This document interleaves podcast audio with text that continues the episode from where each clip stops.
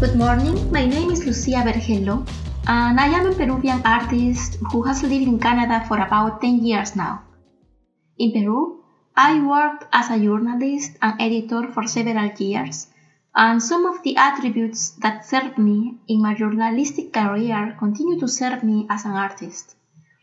Things like being perceptive to what happens in the society, doing research on the topics I want to address, and imagining different ways of doing a project make part of my process of creating sculptures and performances. That being said, I find my inspiration mostly in personal and collective experiences as a woman, as a granddaughter of Chinese immigrants in Peru, as a migrant in Canada, and in things that awaken in me an emotion, either positive or negative.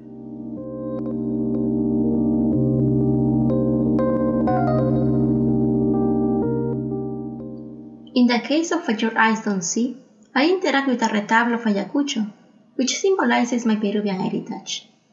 Inside of it, we find my Chinese roots, materialized in strips of paper that have my family's Chinese and Spanish names inscribed on them. In my family, we all have a Spanish name that we use at school, at work, and in social situations. We also have the Chinese name our grandfather gave us when we were born, that we only use at home among family members. My maternal grandparents have been Chinese migrants in Peru, and now two of their grandchildren are migrants in Canada. This is why I wanted to do a project about the adaptation process that one has to go through in a new country, a country we want to feel like our new home.